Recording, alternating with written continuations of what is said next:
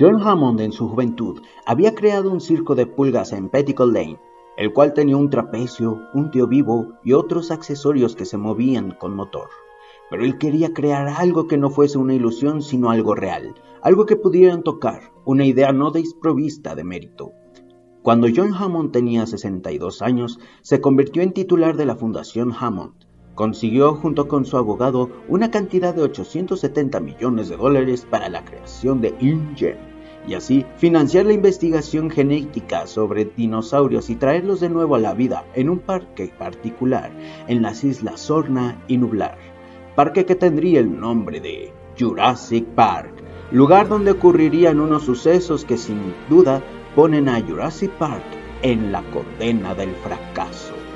Ven y descubre el trabajo cinematográfico de Steven Spielberg para la generación de millennials, con Sharon y Dada, quienes serán nuestros guías en esta gran aventura llamada Retro Buster.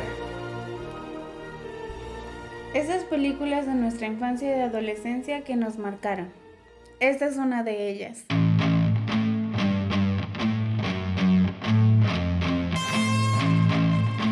Vamos a hablar de Jurassic Park, una película de 1993 dirigida por Steven Spielberg. Exacto. A ver, yo creo que en su momento esta película fue marcada horriblemente porque según se veían los dinosaurios como bien mecanizados y así, pero vamos, Steven Spielberg es la primera película que... O sea, de este estilo que hacen los 90s, ¿no? Ya había hecho tiempo atrás Tiburón, ya había hecho E.T., como en los 70s, en los 80s. Entonces, esta es como su primera incursión en los 90s. Es correcto.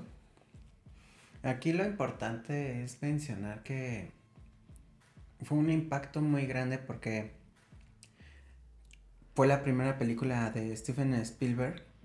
Steven, ¿no? Uh-huh.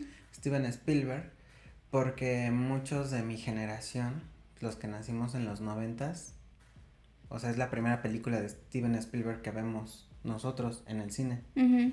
¿Por qué? Porque muchos en el pasado, pues, los que nacieron en los 80s fue E.T. Ajá, o sea, es que sí, a este punto ya Steven... Ya había hecho un montón de cosas junto con, además, algunas con George Lucas, ¿no? Ajá. Ya fuera él como productor, él dirigiendo, bla, bla, bla. Entonces, nosotros conocemos, o sea, nosotros millennials conocemos a Steven por... Jurassic Park. Exacto. Y por Animaniacs. Ah, sí, es cierto. Que justo también fue como por esas épocas, incluso hay un capítulo. Un capítulo de Animaniacs en donde sale este y hacen todo un cameo de Jurassic Park, ¿no? Uh-huh. Pero aquí lo más importante es que también a muchos de mi época, de mi edad, realmente se enamoraron tanto de los dinosaurios, incluso muchos todavía tan enamorados estaban de los dinosaurios, que yo sí conozco ahí gente que se volvió arqueólogo. ¿Arqueólogo de carrera? O sea, de haber hecho la carrera en México de arqueología. Uh-huh. Sí que tengo uno. Ok, vale, sí, o sea, es que al final también arqueología en México y pasa lo mismo que a lo mejor con el episodio anterior. O sea, como arqueología, egiptología, cosas así. Para estudiarlas en México... Está cañón. Sí, está un poco complicado, ¿no? Bueno, pero recuerda que en Ecatepec, no sé si fue en Ecatepec que encontraron mamut. Bueno, o sea, no estoy diciendo que no tengamos los... O sea, no estoy diciendo que no se pueda. Estoy diciendo que los recursos... para tomar alguna de esas carreras, o sea, aquí en México si no estudias para doctor o para abogado, pues parece que todo lo demás es invisible, ¿no? Es verdad. Entonces, carreras como arqueología son muy castigadas en México, ¿no? De hecho, sí. Y son tan castigadas que no solamente se o sea, no se considera un logro de haber hecho la carrera, ¿no? Sino que es muy complicado como... Pero bueno, nos desviamos un poco. Yo me quedé así de... Pero fíjate que yo me acuerdo... Yo tengo un recuerdo. Ajá. Cuando iba en el kinder... o sea, te estoy hablando de... Sí, en el 93, 95. Ajá. Yo sí me acuerdo de una vez que nos llevaron a una excursión a Naucalpan, al Parque Naucali. Ajá. Que había ¿cómo se llama? Como un parque temático de dinosaurios robotizados y se movían y pasabas y el tiranosaurio se acercaba y te hacía...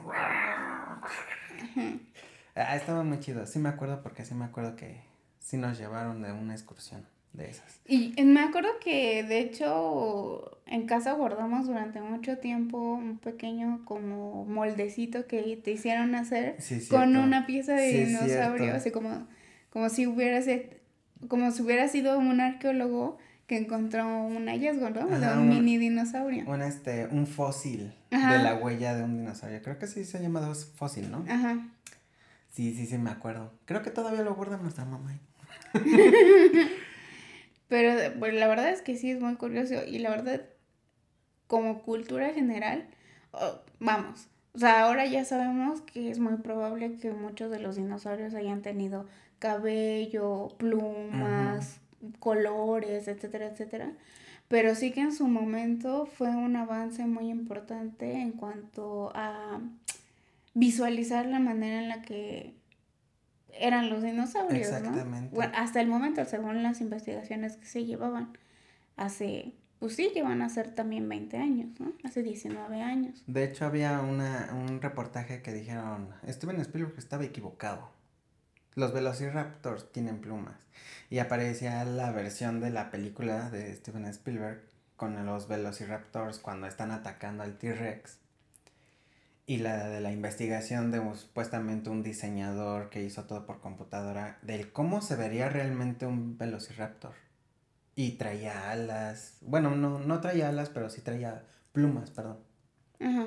O sea, se veían las plumas así, que las tenía como en la frente, las tenía como en la parte de los bracitos. Estaba muy loco eso. Y no es que él estuviera mal, simplemente era como la investigación que se llevaba hasta el momento, ¿no? Exactamente. Y es que es algo muy importante saber que los fósiles no guardan, o sea, no preservan ciertas cosas como el plumaje o los vellos, ¿no? Hasta donde sabemos, sí podrían tener cabello los dinosaurios, pero no se conservan de manera fósil, por lo tanto, pues... Igual y traían una mata bien metalera y le hacían... Sobre todo los Velociraptors. Pero sí, por ejemplo, los más conocidos, los Triceratops aparecen, el Brontosaurio aparece, o sea, los más conocidos y de alguna manera los más amados son los dinosaurios que aparecen. Obviamente la estrella es y seguirá siendo, incluso dentro de la saga de Jurassic Park, T-Rex. El Tiranosaurio Rex. Y creo que es la parte más emocionante. Yo siento que es la parte más emocionante de la película. El hecho de ver por primera vez al Tiranosaurio Rex en pantalla. Y en acción. Ajá, sí. O sea, es que el preámbulo que dan, o sea, cuando es esta parte, ¿no? Del vaso, cómo se va como... ¿Llenando? No, cómo se va creando este eco de sus pisadas, ¿no? Uh-huh. Ah, sí, ya. O sea, en el momento en el que el niño se le queda viendo el vaso y de repente... Y nada más así, la onda de la... Ajá, la onda de expansión. De que se hacía en el agua dentro del vaso cuando ellos estaban en la camioneta de Jurassic Park del tour. Ajá. Es que sí, ese preámbulo a mí me parece la escena más emocionante de la película. Obviamente la aparición del Tiranosaurio Rex, que bueno, hasta Toy Story, ¿no? recrea esa imagen, ¿no? O sea, a mí me parece muy gracioso, ¿no? Los objetos pueden parecer más cerca de lo que en realidad están. Ajá, en el retrovisor. En el retrovisor, sí. Bueno, en el retrovisor del espejo de al lado de... Sí, o sea... Aceleren, aceleren, aceleren. Y bueno, y también conocimos a grandes estrellas de Hollywood que ya llevaban una carrera muy importante, sí, en los 80s y que nosotros los conocimos ahí, ¿no? Exacto. Como Sam, como Laura Dern y pues también como Jeff Goldblum, ¿no? Que hasta años después, que bueno, era una película que repetían mucho en el 5, Permanencia Voluntaria, la de la mosca. Sí, completamente sí. Y bueno, sabíamos más o menos quién era Jeff Goldblum. Uh-huh. Pero aparte, en Jurassic Park, Jeff Goldblum se convierte en una... En un ícono. En un símbolo sexual. Sí. Y es como... es una cosa muy extraña. Que se convierte en un símbolo sexual en una película familiar. Sí. Fíjate que yo tenía un amigo que que cuando yo iba todavía en la primaria, secundaria y todavía en la prepa, era de que iba y le tocaba a su casa y me decía, oye, no, pues estoy aquí en mi casa escuchando Pink Floyd, que no sé qué.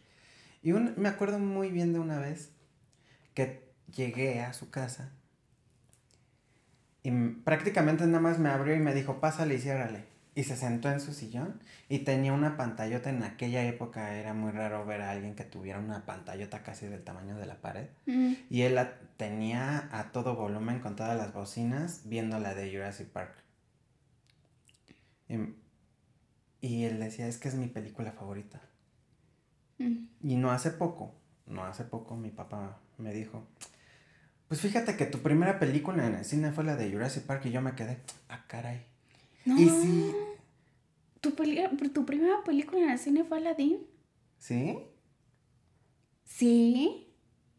Bueno, de lo que sí me acuerdo yo, ajá, es que sí vi la de Jurassic Park, El Mundo Perdido, o sea, la 2. Ajá. Esa sí la vi en el cine. Y sí me acuerdo completamente de estar en el cine en Perinorte, cuando había un cine en Perinorte, ajá, en Perimágico. Y sí recuerdo completamente Perimágico, la pantalla, la sala... O sea, completamente tengo esa imagen, el cine, los pilares del cine antes de entrar a las salas. En ese cine también vimos Titanic. Sí. Y me acuerdo muy bien, porque antes de entrar a ver la de Titanic me asustaron porque se escondieron. Porque sí. Pero aparte, bueno, ya hablaremos en su momento de Titanic, pero sí, yo me acuerdo, o sea, tengo el vívido recuerdo de ver cómo toda la gente... salía llorando, así con los ojos hinchados y así el moco tendido, sí, de Titanic. O sea, tú que ibas a entrar apenas, decías, ¿qué onda? Pues, ¿qué le hicieron a la gente allá adentro?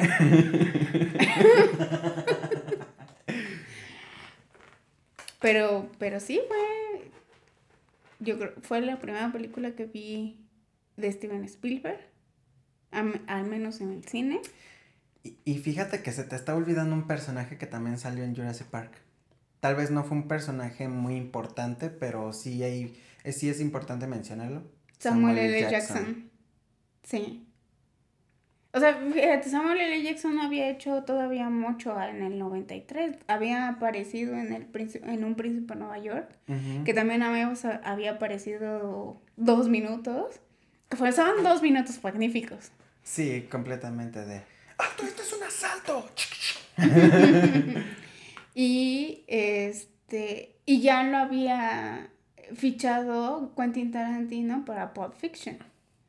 What does Marcellus Wallace looks like? Entonces sí que, pues es una gran entrada, yo creo, de Samuel L. Jackson. Uh-huh, uh-huh. Y sí, sí. Además es el único personaje que sabemos que muere, pero nunca... Nos muestra cómo. ¿Cómo? Ajá. O sea, sí sabemos cómo, porque un Velociraptor bien se alimentó de ese talento. Porque nada más vemos el puro brazo y al final así de... Sí. Y la chava se... Sí. Fíjate que pasa lo mismo también como en el capítulo anterior de La Momia, ¿no? Jurassic Park tiene esos elementos de terror, tiene esos elementos de aventura, tiene esos elementos de acción. Uh-huh. Y también es una aventura de hermanos. O sea, al final es... O sea, los personajes de los niños son... Y también tienen una escena muy en específico que muestra como su trabajo en equipo como hermanos. Exacto. Que es cuando están en la cocina. Sí, en la escena de los Velociraptors, que también es una chula. Joya, es una joya toda la película. Fotografía, las escenas, el guión. Incluso el guión está tan bien mente... exploto. Yo exploto porque simplemente el hecho de Jeff Goldblum cuando habla de la teoría del caos. Ajá. Tal vez cuando era niño no me había percatado, pero ahora que la veo nuevamente de adulto y empieza a decir, mira, la teoría del caos es esto y el otro, te quedas, güey, estás platicando todas las cosas, o sea, no te cuenta lo que va a pasar. Pero es el concepto de toda la película. Pero es el concepto de toda la película, que toda uh-huh. la película a partir de un momento se convierte en un caos. Uh-huh. ¿Por qué? Porque hay una variante. Todas las cosas que podrían salir mal, uh-huh. salen mal. Exactamente. Sí. Y lo peor de todo es que Jeff Goldblum dice, odio tener la razón. Y sí, o sea, creo que es el personaje más inteligente en toda la película.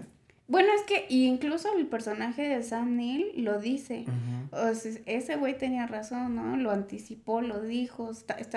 Están jugando a ser Dios y... Y por algo se extinguieron estas criaturas, y uh-huh. por algo ya no están aquí y nosotros somos los que estamos. Y también Laura Dern se avienta una frase muy padre, uh-huh. que es la de, cuando Jeff Goldblum está diciendo, ¿no? Que los dinosaurios van a eliminar al hombre, uh-huh. y ella dice, y las mujeres heredarán la tierra. Es una gran frase. Dios crea los dinosaurios. Dios destruye a los dinosaurios. Dios crea al hombre. El hombre crea a los dinosaurios. Y las mujeres heredan la tierra. Sí. Y también, o sea, tiene... Aquí, a comparación de La Momia, aquí hay dos personajes femeninos muy importantes. Sí. La doctora, por un lado, que es Laura Dern, uh-huh. que además venía a hacer películas independientes... dramáticas, así muy cañonas. Sí. Y aparte lo sigue haciendo, ¿no? Esta es como que una de sus pocas películas, digamos, como de fuera de lo común de lo que ella hace normalmente, ¿no? Dentro de su carrera. Ajá, digamos una película mainstream. Uh-huh. O de cultura pop, si tú quieres llamarlo así. Eso es como que la primera película, ¿no? O de alguna manera la mayor película de cultura pop que hace ella en su carrera. No la mayor, porque obviamente esta mujer ha estado nominada al Oscar, ¿verdad? Uh-huh, uh-huh. Y la niña, ¿no? Que aparte, pues, yo siento que juega un papel muy importante y que de pronto nos hemos olvidado del personaje de la niña. Y que ella juega un papel bien importante. Casi al final de la película. Casi al final de la película, exactamente. Ambos personajes, y de hecho el personaje de la doctora se avienta un numerito cuando el señor, el dueño del parque, le dice... John Hammond. Le dice, es que yo debería de ir. Cuando ella tiene que ir a volver a prender las luces de todo el parque. Y él así como de ella, ¿por qué tú? Y le dice, pues porque yo soy y tú eres... Y ella así de, güey, neta, ¿estás pensando eso en este momento? Pero neta su reacción así de, ay, toma. Estás bien pendejo. Y la niña tiene esa misma reacción, ¿no? Con lo de las computadoras, así de, Yo conozco este programa. Sí, exactamente. O sea, que son personajes que no habíamos visto, al menos yo no había visto, o sea, de pronto el hecho de que una mujer que sepa computación Uh-huh. En un momento en la vida en donde la computadora todavía no era un objeto que pudiera estar en todas las casas. Exacto. Sí que ahí tendríamos que haber puesto más atención, ¿no? Uh-huh. Y lo dejamos pasar. Pero yo creo que sí es momento de revalorar ese tipo de... esos personajes. Exactamente. Pues de hecho, vamos a recalcar esta parte de la teoría del caos. Porque precisamente Jeff Goldblum, el personaje del Dr. Malcolm, menciona precisamente cuando están llegando a Jurassic Park. Y dice, mira, la teoría del caos es... ¿Ves esta gota de agua? No se debería de estar moviendo, pero aún así funciona. Le dice, si esta gota de agua va a caer aquí, va a caer de esta manera. Ahora, si lo hago nuevamente, le voy a dejar caer otra gota y se fue por otro lado. Es porque existen variaciones, que puede ser el aire, el movimiento, incluso tu piel reseca, que no estoy diciendo que tu piel esté reseca, ahí como que tratando de ligar, pero imperfecciones, ¿no? Ajá, imperfecciones. Entonces, toda acción va a crear una variante que va a desatar varias variantes. En la película, desde un principio, vemos quién es la variante. Sí. Que es el gordito que se quiere robar los embriones. Los ADNs. Son embriones. Los embriones.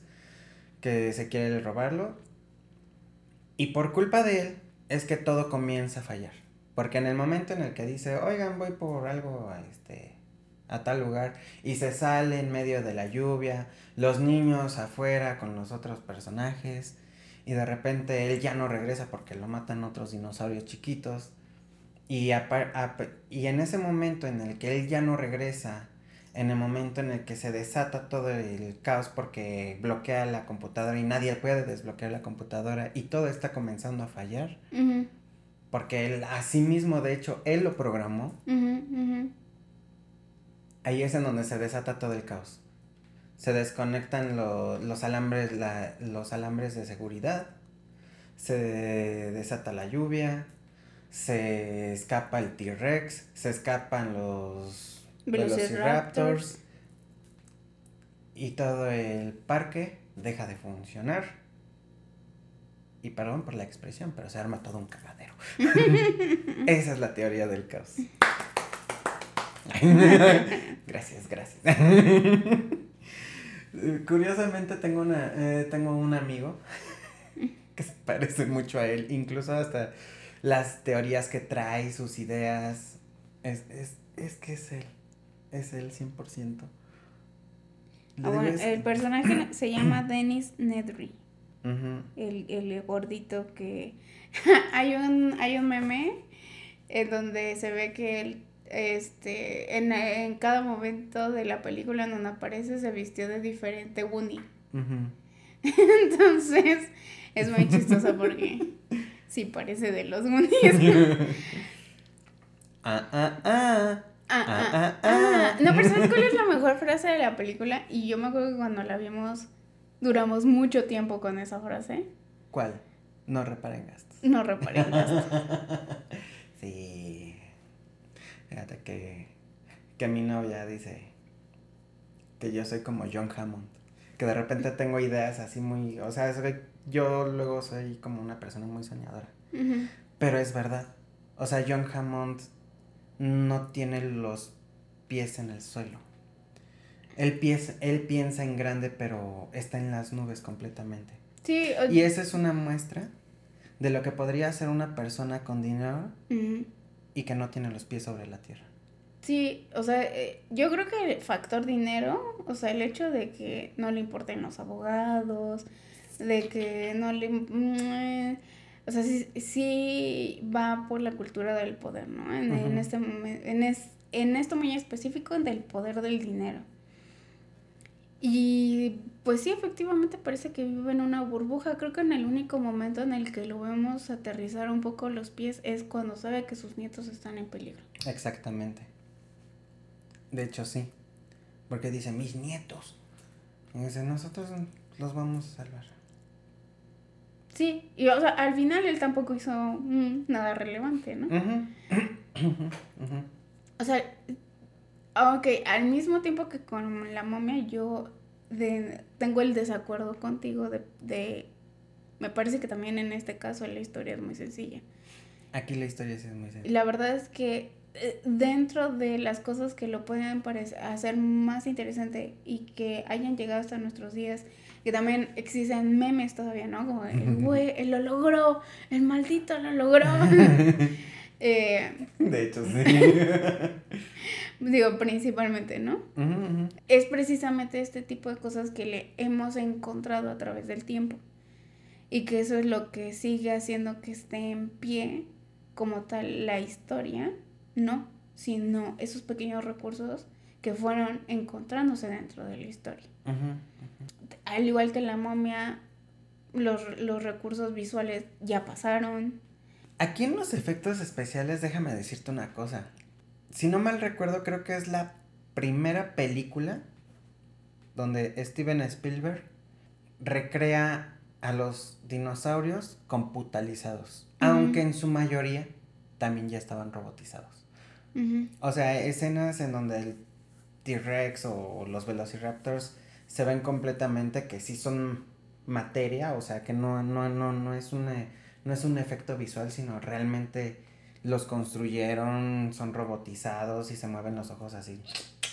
Uh-huh. O sea, y de repente vemos la escena donde el T-Rex está persiguiendo la camioneta con Jeff Goldblum ahí, uh-huh, con la pierna rota. Ahí el T-Rex completamente se ve computalizado. Pero son unos efectos increíbles. O sea, en aquella época se veía tan real. Uh-huh. Bueno, y hay muchas historias y como documentales y etcétera de lo problemático que fue recrear robóticamente animales tan pesados, sobre todo en el caso del T-Rex, ¿no? Uh-huh, uh-huh. Que a cada ratito se descomponía, o sea, que parece que esa producción tenía una maldición, ¿no? O sea, que a cada ratito se descomponía, que el techo de donde estaban casi se cae. O sea, que sí padecieron, ¿no? Sí la sufrieron.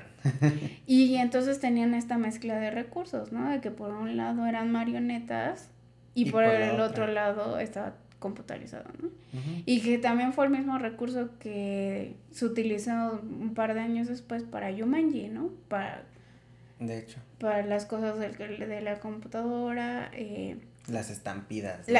En el caso específico de la estampida, ¿no? El hecho de que el elefante cuando aplasta el carro, o sea, ¿cuántas veces no hemos visto en documentales, como reseñas o remembranzas de la elaboración de la película, la escena específica del elefante, pues, machacando el carro? Uh-huh, uh-huh.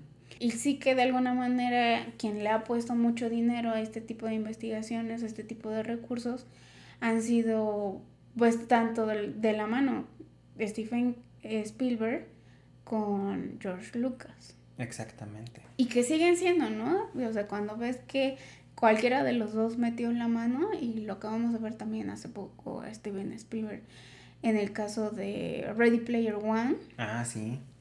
O sea, es que no para, ¿no? Y sigue siendo, existen nuevos recursos y usan esos recursos. Y en el caso, por ejemplo, de George Lucas, bueno, sobre todo de Jon Favreau para la serie de Mandalorian, uh-huh, este nuevo recurso de, no vamos a usar green screen y mejor vamos a poner las pantallas para que no haya, o sea, para que sea más visible, para que ellos puedan interactuar mejor con esos paisajes, y entonces incluso el reflejo de la luz con el casco del Mandalorian que se ve así, ¿sí? Ajá, conecte mejor con lo que están viendo la gente en la pantalla, ¿no? Uh-huh, uh-huh. Entonces sí que sigue habiendo una evolución muy importante, pero no podemos olvidar que los comienzos estuvieron ahí. De hecho, sí. Bueno, desde antes, ¿no? Pero digamos los digitales, los más nuevos. Pues realmente los efectos especiales chingones comenzaron a partir de Star Wars Episodio 4, que fue la primera película de George Lucas. Uh-huh. O sea, desde ahí comienzan todo con meterle más producción a los efectos especiales. Obviamente tú ves las de Star Wars, de uh-huh, George Lucas, de las primeras que fueron en los 70s y 80s, O sea, realmente ves eso y buscas una película antes de Star Wars donde usan efectos especiales, realmente Star Wars es la estrella.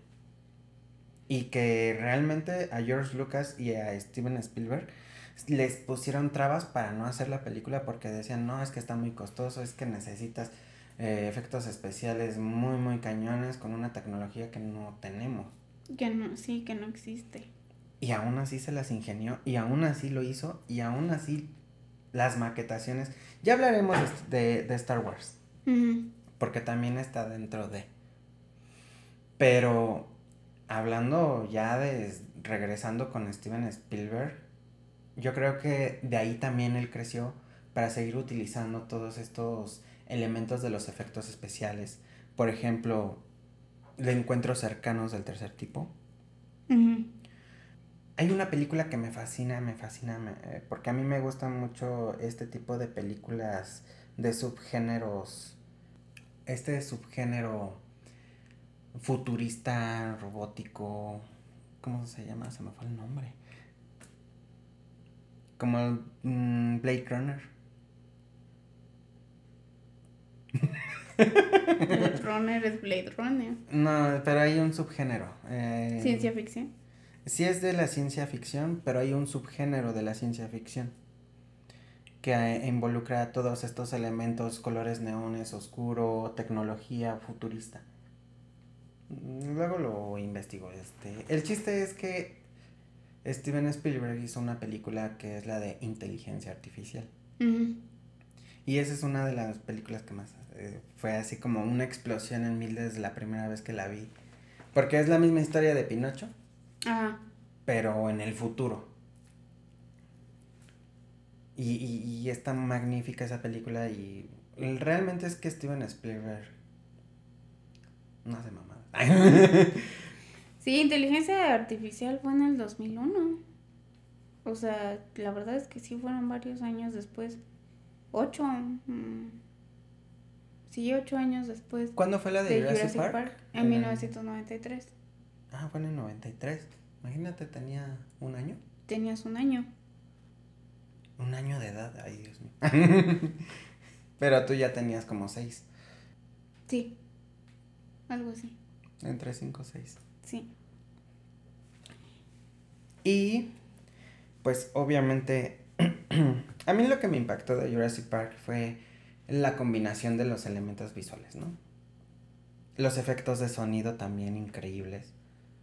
Simplemente el sonido de la mezcla de sonido de cómo hicieron o recrear el sonido de cómo es que le hacía un T-Rex, cómo le hacía un Velociraptor, que incluso te lo explican en esa parte de la película en donde saca... Ay, creo que no fue en esa, o sí, donde saca el huesito de la garganta que tenía de un fósil de un velociraptor y que lo sopla y que suena. No, era de un brontosaurio. Cuando se suben al árbol, que nada más está el doctor, el niño y la niña, y les dice que tienen que subir al árbol para estar, pues, a salvo, y los que se acercan y estaban comiendo eran los brontosaurios. Tienes razón. Pero hay una... Entonces fue en la de Jurassic Park 3. Donde ahí sí saca ese. No, ya. Y repite el sonido de los Velociraptors. Bueno, recordemos que es toda una saga. Pero en la 3 vuelve a salir Sam Neill. Uh-huh. Ah, caray, pues no me acuerdo. Sí, de hecho, recuerda que a él es al que buscan para poder rescatar a un niño que iba con su tío. Su tío se muere en la isla. Que después resulta que... En esa es donde sale tía Leoni, ¿no? Sí. Y en donde dicen, no, es que queremos ir como turistas y no sé qué. Y al final era para rescatar a su hijo. Para rescatar a uno de sus... Ajá, exactamente. Mm. Exactamente. La de Jurassic Park 3. Es que... hablar de Jurassic Park y hasta la última, que de hecho todavía no se estrena. Pero que viene la de Jurassic World Domination. Pero a mí, por ejemplo, digo, salvo por esta Bryce Dallas, uh-huh, Howard, El resto, o sea, como tal, la historia y todo lo demás, no me gusta. A ver, o sea, al final es que se repite la historia. Digo, uh-huh. Pasa como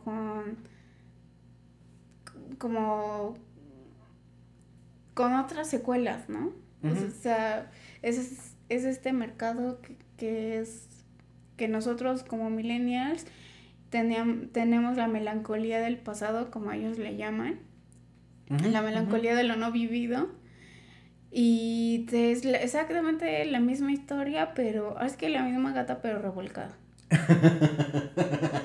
No, sí. Nada más en este caso el papel que hace Chris Pratt no es como la del doctor, ¿no? El doctor sí, no, aquí... sí que era un personaje, un arqueólogo, una persona bien centrada, ¿no? Muy pragmático el señor también, incluso, ¿no? Que no le gustaban los niños. No, aquí es un domador de leones, nada más que en lugar de leones hay velociraptors, entonces. Ajá, exactamente. Entonces como que pierde mucho de los grados del doctor. Uh-huh. Ajá. O sea, en inteligencia, en muchos aspectos, pero bueno, es que Chris Pratt es Chris Pratt. Y me gusta muchísimo más el personaje de Bryce Dallas Howard que el de Chris Pratt. O sea, por muchas cosas. Sí. O sea, es como que... Ella es la dominante. Pues independientemente de eso, al final, vamos, ella es la que toma más riesgos. Mira, te lo pongo así de esta manera.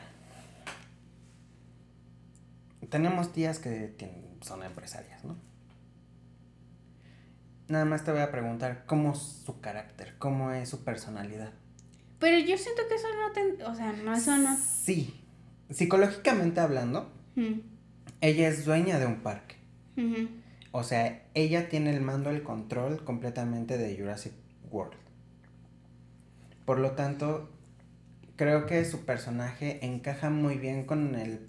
Con toda la historia, uh-huh, y con todo lo que ella hace en estas 2 películas que hemos visto. Ya próximamente veremos la tercera, a ver cómo lo hace, que me imagino que va a ser el mismo concepto. Pero ella, al ser una empresaria, al ser la que manda, pues obviamente tiene que llevar los huevos puestos. Los pantalones, y sí los usa, y con tacones, y corre con tacones.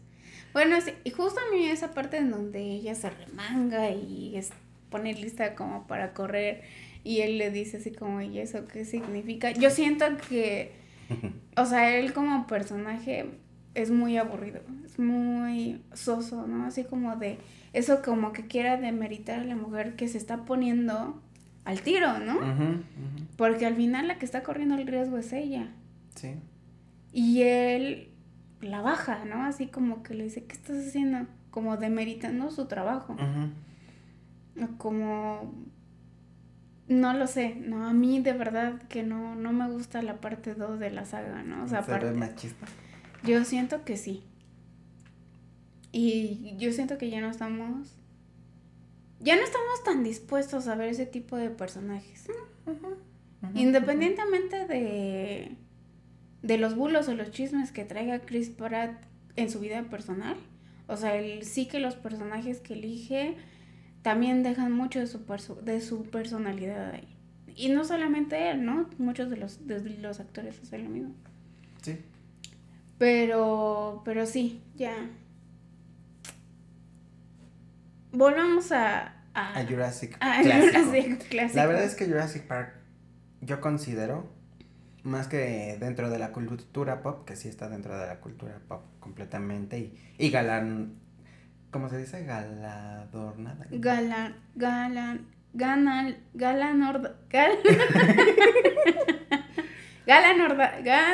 Tiene su sello dorado, su medalla de oro completamente, como un clásico ya. Ajá. Porque realmente Jurassic Park es un clásico. Ajá. Y por último, nada más hablar de este tema que me encanta mucho, que es la música. ¿Has visto los soundtracks o has escuchado alguna vez los soundtracks de los documentales de National Geographic o de Discovery? No. Bueno. ¿Qué tienen en común con Jurassic Park? Que el soundtrack, a comparación de La Momia, ajá, la música no es narrativa. Es música ecológica. Porque la música de la película de Jurassic Park no narra lo que le está pasando a los personajes. Narra lo que están haciendo los animales. Es decir, los dinosaurios. En el momento, por ejemplo, cuando llegan y se encuentran con el valle en Jurassic Park y los dinosaurios ahí tomando agua del lago, ahí comienza la música. Ajá, sí, o sea, hasta que el doctor le voltea la cabeza a la doctora y, uh-huh, y se quita los lentes y ven al brontosaurio, ahí es donde empieza la música. Exactamente, algo muy importante y no me acuerdo quién, en dónde lo vi, alguien hizo un análisis musical que realmente estamos hablando de notas que en donde las mismas notas te están diciendo, esta es la música de los animales, esta es la música de los dinosaurios, pero hay notas que completamente no deberían de ir, como indicando que esto no está bien, esto no está bien y va a pasar algo. Es que toda la película es, esto no está bien y va a pasar algo. Exactamente. O sea, desde el principio cuando la misma doctora le dice, oye, es que todas las plantas que pusiste son venenosas, las pusiste porque se ven bonitas, pero en realidad no tendrían por qué estar aquí, ¿no? Uh-huh. No están cumpliendo una función. Que incluso buscan la popó de los Triceratops para ver si no se intoxicaron, porque ajá, hay demasiadas plantas venenosas que las están reanimando y las están poniendo ahí porque, pues, no solamente porque tienen colores brillantes y se ven bonitas, uh-huh, y se lo dice, ¿no? Al mismo tiempo también, lo que decíamos hace rato, el personaje de Jeff Goldblum, que le dice, o sea, estamos jugando a ser Dios, y no está chido, ¿no? Esto va a salir mal. Cuando se dan cuenta de que el hecho de que hayan puesto ADN... Que bueno, eso es como muy también de la fantasía, ¿no? Uh-huh. Pero el hecho de que hayan jugado con el ADN de la rana y hayan hecho que entonces las hembras se pudieran convertir en macho y así poder crear... Reproducirse. Sin tener que tener... Eso. No, pues mira, hay que romper el tabú. Las cosas como son, relaciones sexuales, sexo, reproducción, actividad reproductiva animal. y empiezan a tener precisamente crías fuera de del cautiverio, uh-huh, del laboratorio, ¿no? Que lo tenían como muy consagrado, ¿no? Uh-huh. Que yo no me había dado cuenta, pero el Dr. Wong sale desde el principio, desde la 1. Uh-huh. Yo pensaba que cuando vi la de Jurassic World, con Chris Pratt, yo dije, ¿y de dónde sacan este personaje? ¿Y por qué se supone que sabe tanto, no? Y ahora que volví a ver Jurassic Park, dije, ¡ah! Sale desde el principio. Era uno de los doctores, sí. Entonces, pues sí, tiene como mucho sentido, ¿no? Que él esté ahí porque es precisamente... O sea, es el creador, es el que ha hecho... Al final, John Hammond no tiene ni la más remota idea de lo que está pasando en sus laboratorios. Exactamente. O sea, tiene la idea, tiene... Más bien no es la idea, sino más bien tiene, Bueno, es lo que está mal en los hombres de negocios. Uh-huh. Que están viendo un negocio... pues no están viendo las implicaciones de eso que están creando. Exactamente. Entonces sí, el güey pues sí nos reparó en gastos, pero no se estaba dando cuenta de la situación que estaba creando. Por lo que hablábamos al principio, ¿no? El güey está en una burbuja. Exactamente. Que después resulta en la 2 que no solamente tenía una isla, sino dos, ¿no? Sí, porque es la Isla Nublar y la Isla... ¿Quién sabe? Pero enfrente de Costa Rica, ¿no? Ajá. No, pues recordemos que realmente las islas, de hecho, están casi juntas. Nada más que una está acá y la otra está acá, con una distancia probablemente de 2, 3, 5 kilómetros. pero prácticamente están casi en el mismo. Ahora, imagínate, si ya es complicado, y lo vimos en Los Simpsons, ajá, en Los Simpsons, para no ir tan lejos, pues si ya es complicado meter una rana en un ambiente en donde no hay, sí, o un koala en donde no hay, ahora imagínate la devastación geológica de los dinosaurios voladores, ¿no? Ay, lo que me recuerda nuevamente a la de Jurassic Park 3. Ajá, justo cuando ve que están volando estos que supuestamente había Isla Nublar e Islas Sorna. Ajá. Y sí, mira, ay, hasta hay mapita. Qué loco, sí, mira.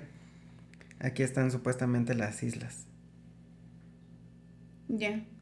Sí, están como, pues está chido. Bueno, no sé, geógrafo no soy. No, yo tampoco. Pues ya. Y